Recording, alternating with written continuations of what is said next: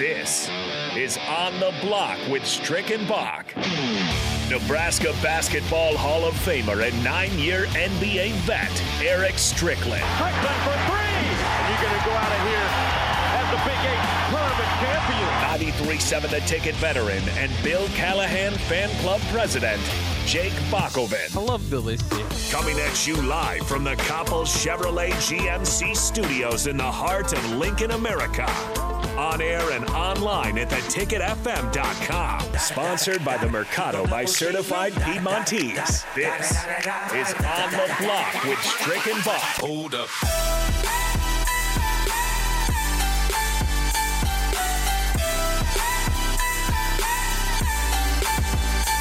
We are back for another week of On the Block here on 93.7 The Ticket. I'm Jake Bachman. He is Eric Strickland, the Husker Hall of Famer, longtime NBA vet. Hopefully was able to enjoy his weekend. Uh, part of that enjoyment, I know, was not Friday night because we watched the basketball game and did the post game together. And that's what's uh, what kind of taking over our last show, the Ticket Water Cooler. So we got some stuff to, to talk about. But again, people are very interested in the, the Hoiberg discussion and, and kind of what's going around, uh, or, or, you know, on around him and whether Nebraska basketball should should ask for better, want to get better. Uh, we'll break all. We'll we'll keep talking about that here in just a second. But first, Strick, how was your weekend minus Friday? I mean, um, that that that kind of left a bad taste in my mouth for the weekend.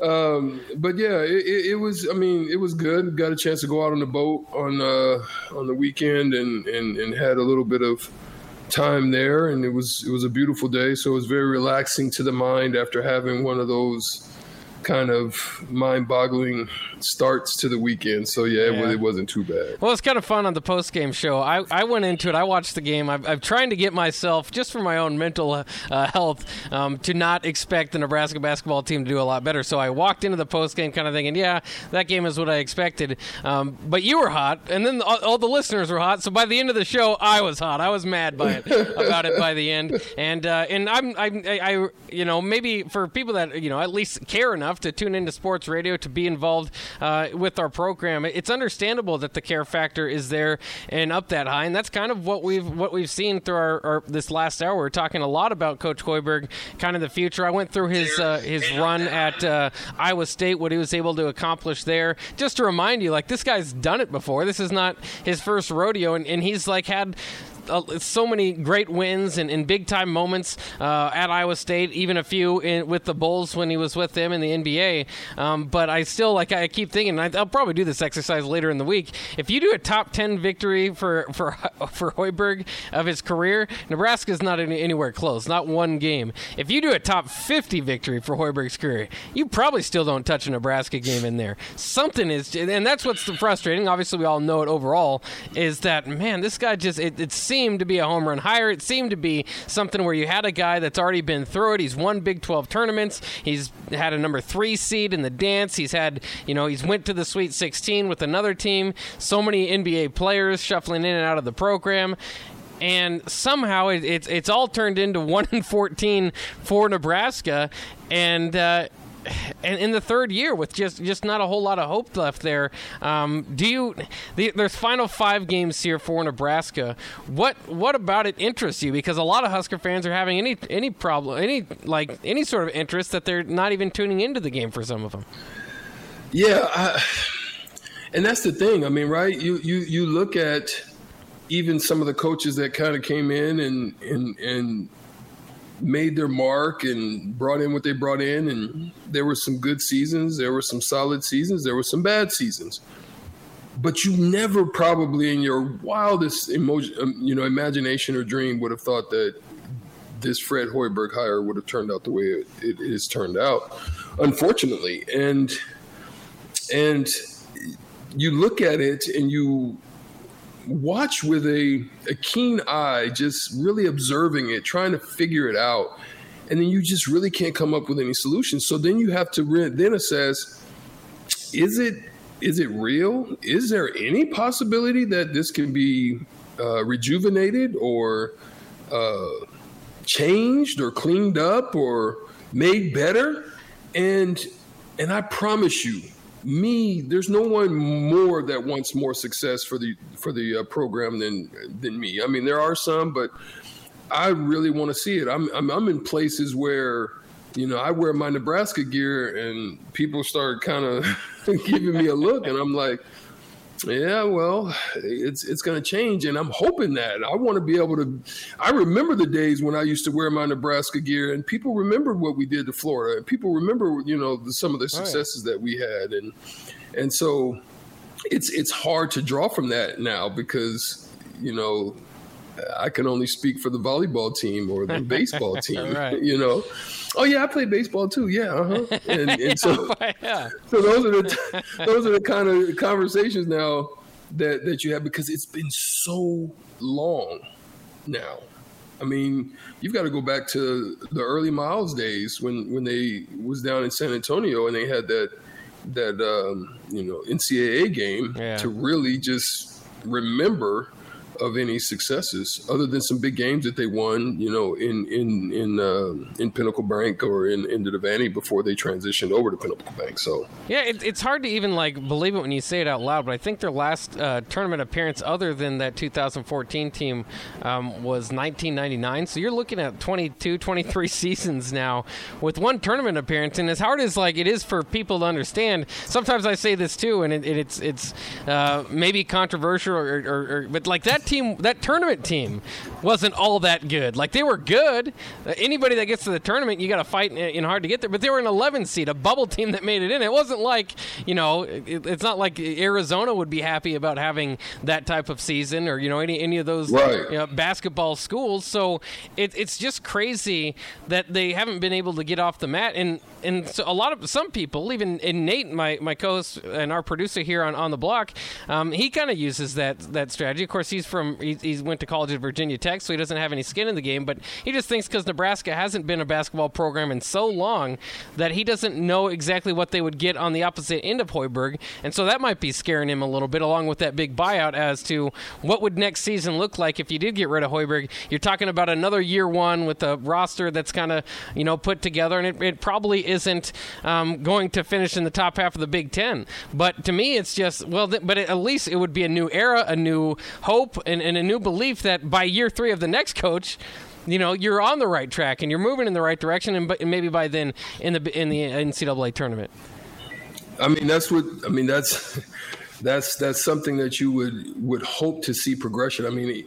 I mean, even I think Sipple and, and other pundits out there are, are discussing that you really got four, four, four chances to even give you a glimmer of hope of, of anything at that end of the day. I mean, um, it's still just to me, I still can't grasp it. I, I I watch. I mean, I look at IQ stuff. I know Fred's a smart guy, an IQ guy. I know that they prepare. I know Doc is is well prepared, especially you know defense is is one of his mainstays, and then they underperform in so many ways, and and there's so many fundamental things that I just I'm trying to put my hand on it and, and figure it out. I mean, there's really no excuse. I, I, can't give you the excuse that there's nobody in the gym from COVID. I can't give you the excuse that it's it's hard when there's so many people missing. Yes, you've got pieces missing, but this was your year to show that you were going to have more depth than you've ever had.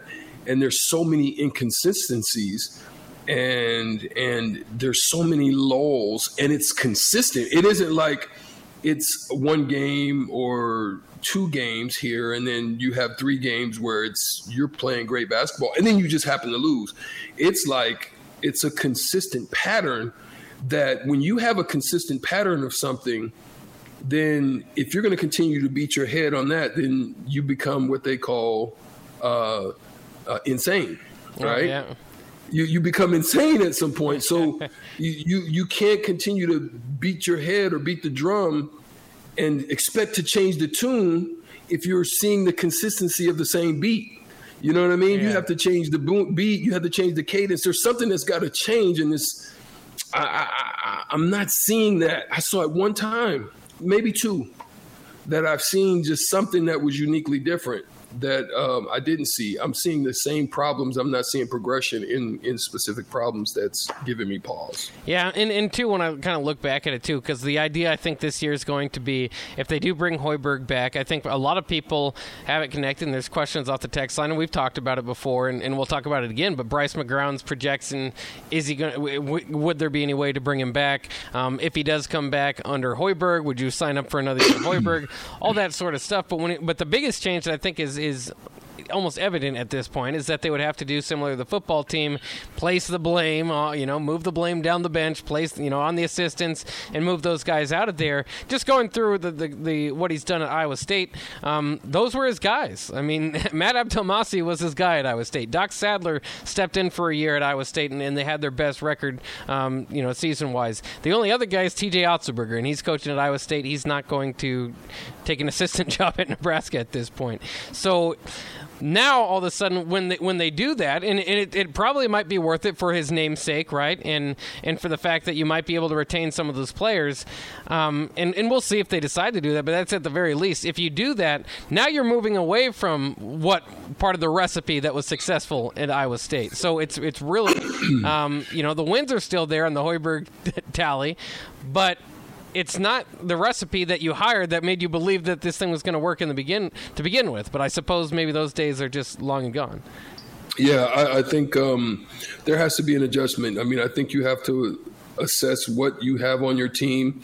I think there has to be some adjustments as to how um, you're giving credence or you're giving uh, the ability for decision decisions to be made totally on the court. I probably would have to pull the reins back. Um, there would be a lot of things I would have to do. Uh, I would have to go to uh, run for, run run for purpose. Here's the scenarios. I'm running on steals. I'm running on long rebounds. I'm running on uh, push probe. And if this shot doesn't present itself, which is a drive, kick, to open or drive kick to two pass and an open shot. It's a drive, penetrate, kick out. We run a play. And, you know, I, I, would literally set parameters. I would set boundaries as to what things can be done. And if you operate outside of that, then you know the rule at this point. Right now, it just seems like there's too too much ability for the decisions to be made on the court. And you want to give that, you want to give that to players, but I think that also has to be earned. Mm-hmm. And I don't know for sure right now that those those things are earned, and and that respectability is earned. I, I, I think. Um, you know, there, there there's going to be times when there is a situation or a bad shot situation, but that's that's you know that's okay. That's your one. you know, yeah. don't don't let this be consistent this game because if it is, then you know I got you got to come see me. That I mean, I, I, that's the only way I can see it happening. And and you're right. I think the Big Ten is a, a, play style that may work in the Big 12 because they're, you know, they're very finesse. They may work in the Pac 12. I think yeah. that'll work in the Pac 12. But I, I, think just the grind out, the physical, the the way that the style of play. I mean, they're gonna they're gonna get dang near eight teams in. Come on, somebody. I mean, you you come in knowing that you're gonna beat eight teams. You got to fight for that. You got to fight to be in that eight, you know, eight and under slot. You know, knowing that that's the type of strength of your conference, and and and to be just totally at the bottom, playing the bottom, and can't beat the bottom is a problem. So something's got to be done. Yeah, and, and part of that too, I think we've seen some like at, at times stylistic change. We obviously remember um, when the, the green light was no longer given to certain players, and if they took bad shots, they'd be pulled. Um, I don't know how much that's lingered. I've seen that a little bit as the season has progressed. We saw a couple games where they said, "Okay, you know what? We're going to play through Derrick Walker this time." I just feel like at, at this point in the season, and I know it, it's hard to change too much, um, but it, it's still it's it's it's kind of like the identity of your offense just has to can go through these certain things, right? Like Bryce and Alonzo are great shot creators. I mean, they're able to. Bryce has been getting to the line at a record pace for, for, not a record pace, but the leading pace in the Big Ten. Alonzo can break down people and get as quality of a shot um, as he gets with 20 seconds remaining on the shot clock as he could with four. They're not always great quality shots, but he's a good bad, bad shot maker. So why not instead of saying we're going to score 80 points a game, say guys, I we're, we're now. I, I, mean, we can't completely turn into a defensive juggernaut, but we're going to put all our effort on the defense defensive end, and on offense, when it gets to half court, play through Derrick Walker, and then at the end, if we're not, if we don't create an open shot, that's when Alonzo can do his iso ball, or that's when we go to Bryce to try to create a foul or do, you know get his, you know, I, I don't, I, it's it, it it sounds like that could be at least an adjustment that you make um, to try to, and it's not it's not to what you're recruiting anymore. It's not going to be 80 points a game, but when you're giving up 100 points a game, 80 points a game doesn't help does not help. I mean, and that, and that was one of the things that I, I always looked at in, in my career. I said, any challenge that I'm going to take, I'm taking the challenge of my guy's not going to be the guy that beats us. So therefore, if I score 16, my guy is not scoring that or above. That that's the challenge I wanted to make. If I'm wherever I'm at, we're we're either going to equal and, and and wash each other out. If if if I've got the toughest assignment, my goal and my job is not to allow him anywhere near his averages. You know what I mean? That's when I, you know, had to guard Donnie Boyce, or whether it was Paul Pierce, or whether it was um, um, uh, shoot, I just go down the line. You know, yeah. Brooks Thompson, whoever it was, uh, Melvin Booker, where whoever it was, I was my job was they're not to get their averages tonight. If they get their averages, I've done my job, and then it's up to my my my teammates to do do the same. So they, I, I just don't see them meeting those challenges. I, you know, I, I can understand Bryce going and having great games, but if you score 18 or you score 20, but your guy gets 30, you lose. you know what I mean? So so it's not really about what you've done or what you could do. It's really about how you take the challenge and you mitigate the challenges each and every one of you individually and then collectively.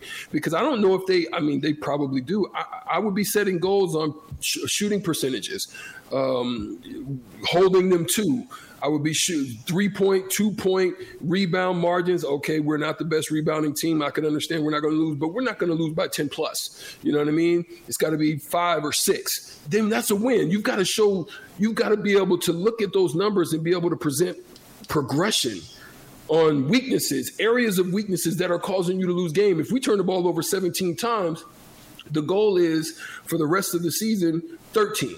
You know, that's only four. I mean, it's it's still yeah. just some progressions that is an extra four possessions that you weren't getting. So I would be looking at all of those specific metrics and trying to figure out which ones are the most harming to me as a team. You know, for you, when somebody has almost 50 in the paint points or 30 fast break points, that means you're not getting back on defense. You know what I mean? So those turnovers are turning into points. So I would be trying to figure out these matrices to you know to help me to be able to win games and break those down and both individually and collectively. Yeah, and, and hopefully they, they are doing that. Hopefully, but I mean it's not showing off quite. I, and I can't yeah. say. Yeah, yeah I, I, can't say. I don't see showing it. yet. Yeah. yeah. if they are, it's not it's not clicking. It's not getting uh, the results that you want out of it. But uh, it's kind of interesting. Um, uh, Hoiberg did have uh, in uh, an appearance today, a press conference. He's battling a viral inflection uh, ahead of the Nebraska Northwestern game tomorrow, so his voice is gone. he does not test. He tested negative for COVID and, and the flu, so he's good there. Um, so he's going to going to go ahead and coach, but without his voice, he's going to use hand signals to communicate with the players. So if that works, then maybe that's what he does from here. It's kind of like the Rip Hamilton mask deal. If that works, stick it would, be with a, it. it would be a delegation. I definitely would have to delegate one of the players with the with the loudest voices to be able to um, get that information to the team as needed because you still got to you still have to be able to voice. Even though you may have a, a, a, loss of voice at the end of the game or whatever the case get that T do whatever you I understand that this is a different situation but I would definitely be delegating um, that to somebody to be able to take the information I have. And, and uh, obviously they can't stand they can't walk the sideline because then you know you would obviously have to sit and you can't keep continue. You have, I think, by rule, you have to be able to delegate who's going to stand throughout the game. Mm. You know, whichever that that coach is. So yeah, that'll be interesting. Uh, he, he, also talked about the handshake line, which obviously obviously got interesting with the Michigan Wisconsin game. We'll talk about that stuff here in a little bit, but first, uh, let's get to Steve Sipple of the Lincoln Journal Star. He'll join us here next on the block on 93.7 The Ticket.